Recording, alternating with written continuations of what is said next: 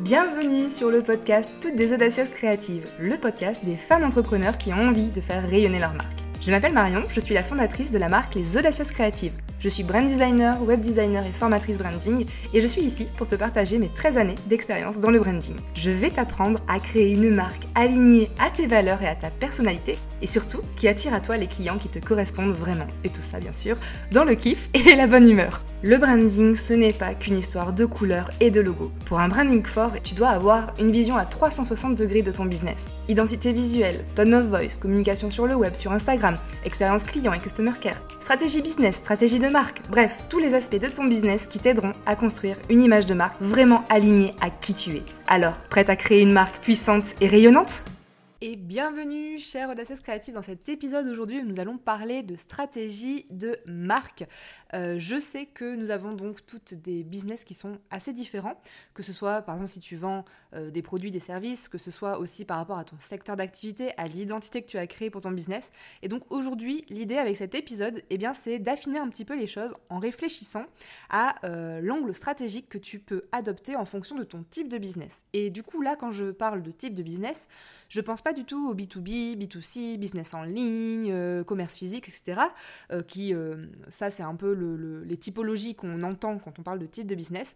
Moi, je vais te parler de Pain-killer, de vitamine ou de Candy. Est-ce que ça te dit quelque chose ? Je suis pas sûre que tu en aies beaucoup entendu parler parce que c'est pas forcément un concept qui, euh, qui est beaucoup utilisé, mais je le trouve assez sympa et du coup, ça nous permet aujourd'hui d'avoir une approche un peu différente de ce qu'on a l'habitude de voir. Et avant de démarrer cet épisode sur la stratégie de marque, j'ai une belle annonce à te faire. Les inscriptions pour l'expérience Ka-Ching ont déjà commencé. Ka-Ching, c'est quoi ? C'est un événement qui a lieu chaque année sur le mois de février où sont réunis plusieurs experts du web pour te donner leurs meilleurs conseils et également pour te partager un pack de leurs meilleures formations à un prix complètement dérisoire puisqu'il y a quatre-vingt-seize pour cent de rabais. Pour la deuxième fois, j'ai l'honneur de participer à Ka-Ching cette année et donc je vais à nouveau te proposer mes conseils pour optimiser, pour définir ta stratégie de marque, pour te créer une marque qui soit vraiment forte. Donc n'hésite pas à t'inscrire via le lien affilié qu'il y a dans la description de l'épisode. Tu pourras ainsi bénéficier des conseils gratuits des vingt et un experts pendant une semaine et si tu le veux, tu pourras aller même plus loin en achetant ton bundle. À noter que cette année, il y a une nouveauté, c'est-à-dire qu'il y a deux bundles, un le normal, le classique, et un autre pour les entrepreneurs un petit peu plus avancés si tu as envie de toucher à des sujets qui sont un peu plus experts. Voilà, je n'en dis pas plus, je te laisse t'inscrire et on se retrouvera dans l'expérience Ka-Ching très rapidement. Ciao. Donc déjà, je vais t'expliquer un petit peu quels sont ces trois grands types de business. Euh, derrière ces concepts, qu'est-ce qui se cache exactement ? Donc en fait, il faut te dire que c'est vraiment, euh, comment dire, des termes métaphoriques qui sont utilisés pour qu'on distingue les différents business en se basant sur la manière dont les clients vont percevoir leur valeur. Par exemple, le business Pain-killer, bah, du coup, va proposer un produit ou un service qui, comme son nom l'indique, vient soulager ou guérir un point de douleur et donc va venir répondre à un besoin urgent ou résoudre un problème qui est vraiment, vraiment embêtant.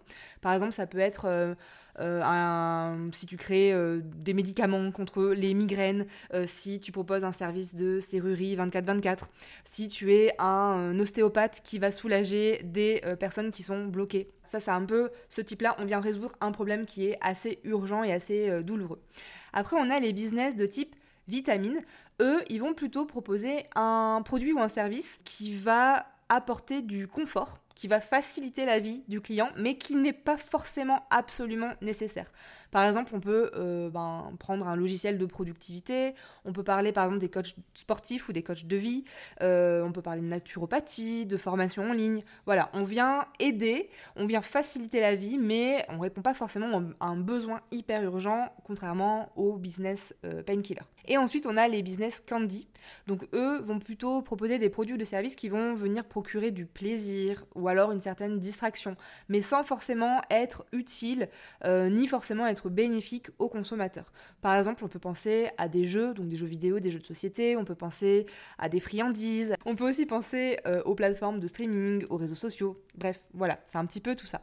Donc d'où viennent en fait ces trois euh, termes ? C'est euh, des termes qui ont été créés par les investisseurs de la Silicon Valley qui permettent justement de trier les projets des startups pour savoir un peu dans euh, quelle catégorie on va les classer. Mais attention, parce que je tiens quand même à signaler que c'est une règle qui a été remise en question parce que c'est pas aussi simple. En fait, la frontière entre les trois catégories, elle est vraiment très très mince et euh, tu, à travers ta proposition de valeur, tu vas pas correspondre uniquement à un type de business. En fait, c'est très rare les entreprises qui vont être cent pour cent candy, cent pour cent vitamine ou cent pour cent pain-killer. Parce que ça dépend finalement du point de vue de la situation de chacun de tes consommateurs. Par exemple, tout à l'heure, je te citais un coach sportif. Ben, effectivement, ça peut être du coup plutôt dans la catégorie vitamine si le coach sportif est là pour aider la personne à prendre soin d'elle, à se sentir un petit peu mieux au quotidien, et cetera. Mais ça pourrait être aussi euh, classé dans la catégorie pain-killer si euh, tu prends un, un coach sportif parce que tu as une grosse douleur, tu as un souci de santé et tu as vraiment besoin de faire du sport pour être en meilleure santé et c'est vraiment un besoin urgence.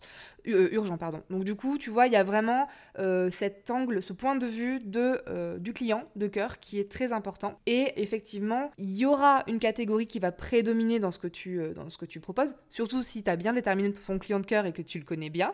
Euh, mais voilà, il faut bien euh, prendre en compte, je préfère euh, être bien, bien clair sur ça, tu ne vas pas faire partie que d'une catégorie et en fait, chacune de tes offres finalement va pouvoir euh, se mettre dans une ou l'autre des catégories. Avant d'aller plus loin, j'aimerais bien revenir avec toi sur une notion importante à connaître, c'est un framework qui s'appelle le framework, je sais pas comment on le dit, moi je dis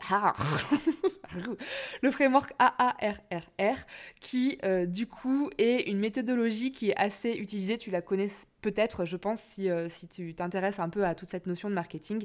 En gros, c'est un modèle qui est très utile, qui va se décomposer en fonction des cinq étapes clés du cycle de vie d'un utilisateur. Donc le premier A, c'est le A pour acquisition. Donc ça, ça, ça correspond en fait à la manière dont euh, les utilisateurs vont trouver ton produit. Donc par exemple, la publicité, les réseaux sociaux, et cetera. Après, il y a le A de l'activation. Donc là, ça fait référence à leur première expérience positive avec ton produit et euh, notamment qui va pouvoir l'encourager derrière à continuer à l'utiliser. Après, on a le R de rétention. Donc là, c'est un peu la manière dont tu vas réussir à maintenir un engagement continu de tes utilisateurs sur du long terme et comment tu vas les encourager à revenir ou à réutiliser de nouveau ton produit ou ton service. Ensuite, on a un R pour recommandation. Donc là, c'est euh, la propension de tes utilisateurs à recommander ton produit à d'autres personnes, donc via des avis, via du parrainage, et cetera. Et le dernier R qui va être le R de revenu. Donc là, ça correspond tout simplement à la monétisation de tes utilisateurs que tu vas transformer en fait en source de revenus, donc les gens qui achètent, puisque bien évidemment, c'est... Euh, en fait, il faut vraiment l'imaginer comme un entonnoir, hein, c'est le, le, le, le but ultime de réussir à vendre.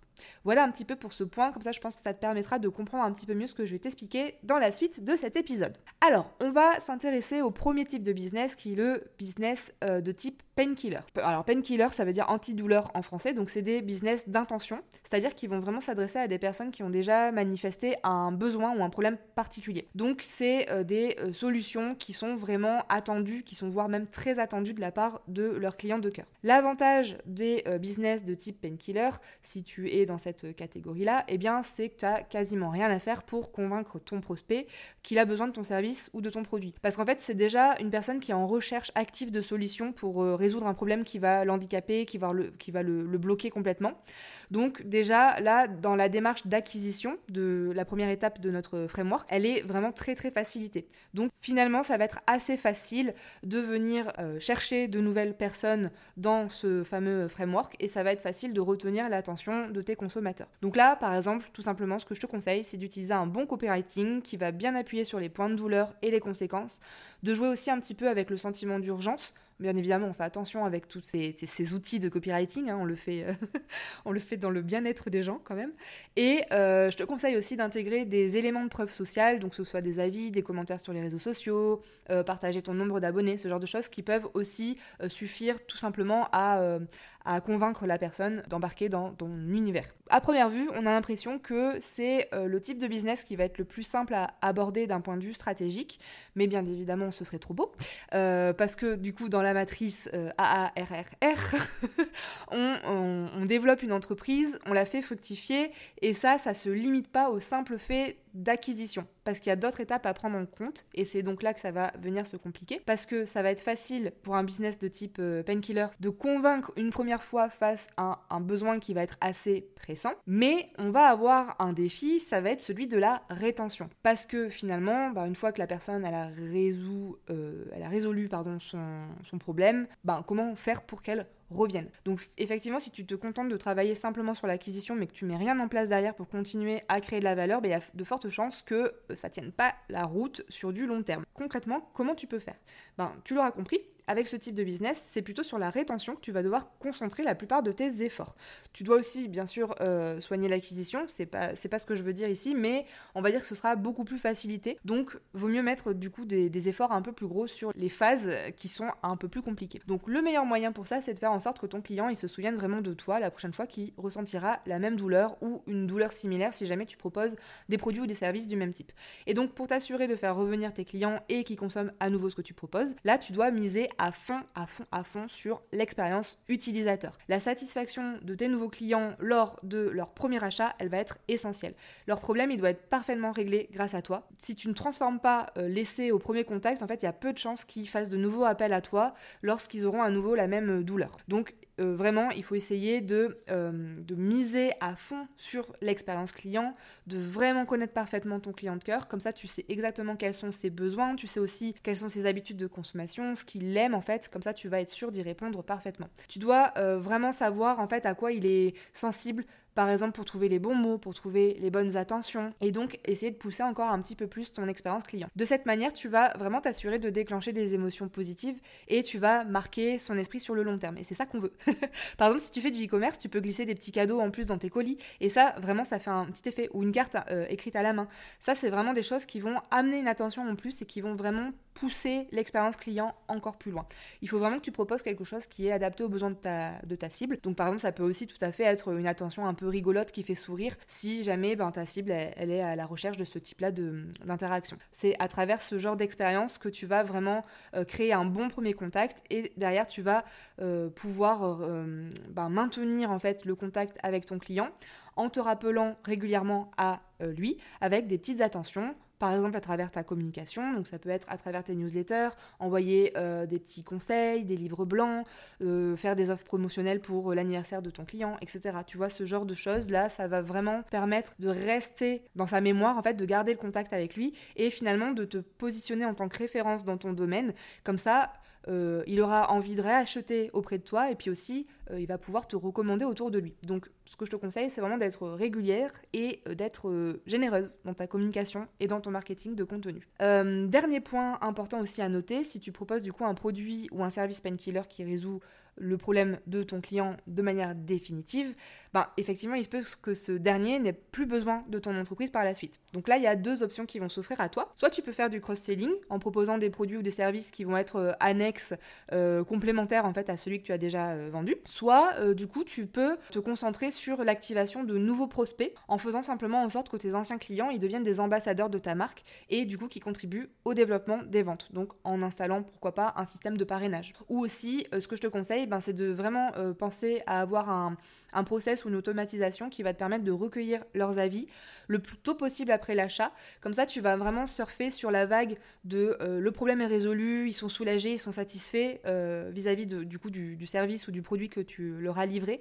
et donc ils ont vraiment les bonnes émotions, donc ils vont vraiment être euh, euh, ben, des bons ambassadeurs en fait pour ta marque, pour laisser un avis. Donc ça, ça va être assez intéressant. Voilà un petit peu ce que je peux te dire sur ce Pain-killer. Maintenant, on va aborder la stratégie à privilégier pour un business de type vitamine. Donc pour rappel, un business de type vitamine va répondre à un besoin qui est un peu moins essentiel et moins urgent que le Pain-killer, mais qui va quand même permettre au consommateur de ressentir une amélioration dans son quotidien, dans son travail. Donc là, on parle plutôt de business d'amélioration. Ça veut dire que c'est un business qui va plutôt venir satisfaire des besoins psychologiques et euh, ou sociaux. Donc ça peut par exemple être une formation en ligne, ça peut être un outil qui améliore la productivité, par exemple Toggl, ça peut être un complément alimentaire qui va te permettre d'avoir de plus beaux cheveux. Donc là, l'avantage de ce type de business par rapport au Pain-killer, c'est qu'en général, ils vont répondre à des besoins qui sont un peu plus récurrents, donc ça va leur permettre d'accéder plus facilement à la rétention.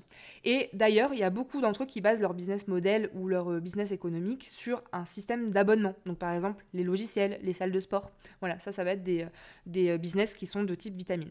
Mais euh, par contre, comme ils ne répondent pas à un besoin qui est vital ou qui est euh, essentiel, ben, du coup, toute la partie vente et processus d'acquisition, elle va être un petit peu plus compliquée, notamment, surtout, quand il y a une forte concurrence et que le marché est bien saturé. Donc, concrètement, comment tu peux faire si tu as un business de type vitamine? Ben, l'une des premières techniques que tu peux tester, c'est tout simplement de déguiser, entre guillemets, ton business euh, qui est vitamine en business pain-killer. L'idée, en fait, ici, c'est de venir chercher euh, si ce que tu proposes, ça pourrait pas répondre d'une manière ou d'une autre à un, be- à un point de douleur ressenti par ta cible et de bien le faire ressortir pour que, du coup, elle y prête davantage l'attention. Donc là, ça va vraiment nécessiter de bien connaître ton persona sur le bout des doigts et, du coup, aussi d'utiliser des méthodes de copywriting pour essayer de la convaincre. C'est vraiment un travail d'argumentation qui est indispensable pour lever les, les freins d'achat et du coup pour faire monter le désir. Donc te contente pas d'un discours bateau du genre euh, ouais mon produit c'est le meilleur, et cetera, parce que ça, ça va pas marcher. Euh, voilà, te contente pas juste d'énumérer des qualités, euh, ça ça ne marche pas, de caractéristiques, des qualités, et cetera, sans creuser plus loin. Les gens en fait ils attendent qu'on pointe vraiment leurs problèmes, leurs besoins et euh, ils ont besoin aussi qu'on leur prouve qu'on les a compris et qu'on leur démontre avec un vrai argumentaire que notre solution elle va les aider concrètement. Par exemple si t'es un info- infopreneur et que tu vends des formations en ligne ou des produits digitaux, bah tu dois faire en sorte de capter au maximum l'attention de tes prospects en mettant bien en avant les progrès, les bénéfices qu'ils vont tirer de leurs achats. Tu peux aussi les rassurer avec euh, une dose de preuve sociale, donc des avis positifs de tes précédents clients, euh, l'engagement sur ton compte Instagram, des articles de presse, ce genre de choses. Et comme ça, tu vas leur donner envie d'aller plutôt travailler avec toi plutôt que chez la concurrence. Donc si tu as un business de ce type, bah moi je te conseille vraiment de concentrer tes efforts sur cette phase d'activation pour augmenter la valeur perçue de ton produit ou de ton service. Service et du coup le rendre vraiment irrésistible, voire exceptionnel aux yeux de ton persona. Pour faire ça en fait, ce qui va être vraiment important pour toi, ça va être toute la partie bah, branding, la partie euh, marketing émotionnel qui vont vraiment être des alliés. Donc toute la construction de ton identité de marque pour que vraiment elle reflète euh, tes valeurs et qu'elle soit bien en phase avec euh, les goûts, les affinités de ton client de cœur, ça, ça va être vraiment, vraiment important de travailler sur tout ça. Et n'hésite pas non plus à jouer sur ce qu'on appelle aussi le marketing de tribu en te créant une vraie communauté de consommateurs et avec un fort sentiment d'appartenance. Et maintenant, on passe à la dernière catégorie qui sont les candy et euh, ce sont des business là plutôt de distraction, donc qui vont venir s'ancrer dans des habitudes des consommateurs en leur procurant du plaisir, mais mais euh, au final qui n'ont rien d'essentiel pour ces derniers. À moins que ça devienne vraiment acti- addictif, comme le chocolat par exemple, hein, pour certaines. Voilà, je ne cite personne. Euh, si euh, ces euh, business-là de type candy, ils visent uniquement à satisfaire des besoins hédoniques, ils sont pas totalement inutiles pour autant. Bien que, voilà, les painkillers, ils suppriment la douleur, ben les candies, eux, ils sont là pour la faire oublier et pour mettre un peu de douceur dans nos vies. Donc ça peut s'agir, comme je le disais au tout début, de jeux vidéo, de jouets, de jeux de société. Ça peut aussi être des communautés, euh, des réseaux sociaux. Ça peut être des friandises, des médias, euh, les parcs d'attractions aussi, ça en fait partie. Les euh, divertissements en tout genre, donc les séries, les cinémas, les loisirs créatifs, tout ce qui va toucher à ces catégories-là, ça rentre dans la catégorie des candies. Donc vraiment, quelle que soit leur nature, le but de ce modèle, à travers la stratégie marketing, c'est avant tout de créer un réflexe, on va dire, dans le quotidien des utilisateurs, en mettant en place des moyens pour les faire revenir régulièrement. L'essentiel du travail, il va se faire sur la phase de rétention. Et donc concr- concrètement, comment tu fais ? Ben, tout d'abord, sache que même si la rétention elle va demander plus d'efforts, c'est vraiment quand même important de ne pas lésiner sur l'activation. Alors avant toute chose, moi ce que je te conseille, c'est de miser sur vraiment une identité de marque qui soit attrayante et mémorable et qui va évoquer le plaisir, la détente, l'excitation, en fait ce que tu as envie de faire ressentir à ton client de cœur.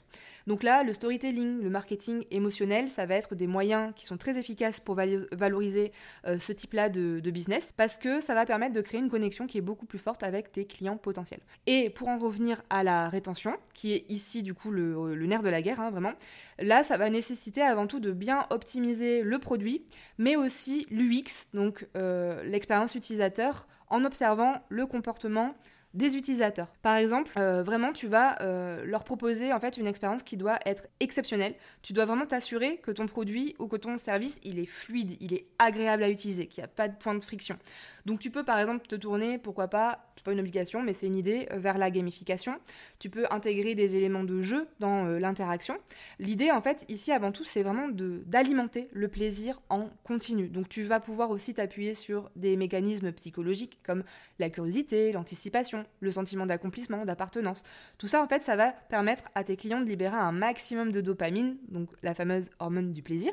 Et du coup, en activant le circuit de la récompense, ça va vraiment leur permettre d'être être à fond, à fond, à fond dedans. Donc c'est euh, par exemple ben, euh, ce qui se passe quand euh, euh, on a les petits likes, on a les notifications sur les réseaux sociaux, tout ça c'est euh, la dopamine qui s'active. Parmi aussi les, les leviers intéressants, par exemple pour euh, un, un média, ben, on peut jouer sur le scroll infini des contenus, on peut jouer sur la FOMO, donc qui est la peur de passer à côté de quelque chose. Euh, on peut aussi offrir des contenus bonus, des contenus exclusifs pour récompenser, pour fidéliser euh, l'audience ou le, la clientèle. Voilà, donc n'hésite pas à exploiter un maximum de canaux pour créer une expérience qui soit la plus satisfaisante, la plus addictive possible, mais aussi pour pousser ben, les clients à interagir et à, le, à les faire revenir régulièrement. Encore une fois, euh, je te mets une alerte, mais euh, y a, on, on met de côté en fait le côté manipulateur. Il faut vraiment que ça reste éthique, en accord avec tes valeurs, d'accord ? On fait tout ça dans le bien-être des gens. euh, voilà, en parallèle, du coup, tu as aussi intérêt à fédérer une communauté qui soit engagée pour donner beaucoup plus de force à ta marque. Encore une fois, c'est euh, ce sentiment d'appartenance qui va, euh, qui va aussi bien jouer dans euh, le business Candy. Et euh, notamment, bah, tu vas pouvoir jouer sur les recommandations, la preuve sociale, ce genre de choses, ça va franchement euh, bien marcher pour appuyer encore plus ta stratégie. Voilà, j'ai fait le tour du coup des trois euh, types de business. J'espère que ça t'a donné des petites, euh, des petites clés, des petites indications sur tout ça. Euh, n'hésite pas du coup à réfléchir dans quel type de business tu te trouves, ou alors pense aussi à chacune de tes offres, parce que tu peux, comme je te le disais, classer chacune de tes offres dans une catégorie différente. J'espère que ce sujet t'a intéressé et que euh, du coup ça t'aidera à affiner un petit peu ta stratégie marketing, et j'espère aussi que ça t'aidera à euh, définir un plan d'action qui soit opérationnel, qui soit pertinent en fonction de ce fameux framework A A R R R. Voilà, et euh, rappelle-toi ben, que développer son entreprise, ça nécessite de s'impliquer vraiment à chaque étape du parcours client, donc ne laisse pas d'étape de côté. Euh, là, ce que j'ai voulu mettre en avant à travers cet épisode, c'est que en fonction de, de ton type de, de business, euh, y a des, y a des étapes qui vont être un peu plus compliquées, donc c'est bien de, d'essayer d'y mettre un peu plus d'efforts, mais pour autant, ne lésine pas les autres. La sensibilisation, la conversion sont essentielles, mais la fidélisation, vraiment, elle est autant, donc ne néglige rien et veille bien à soigner ton customer care. Voilà, j'espère que cet épisode t'a plu, et puis on se dit à une prochaine fois pour parler encore de stratégie de marque. Ciao !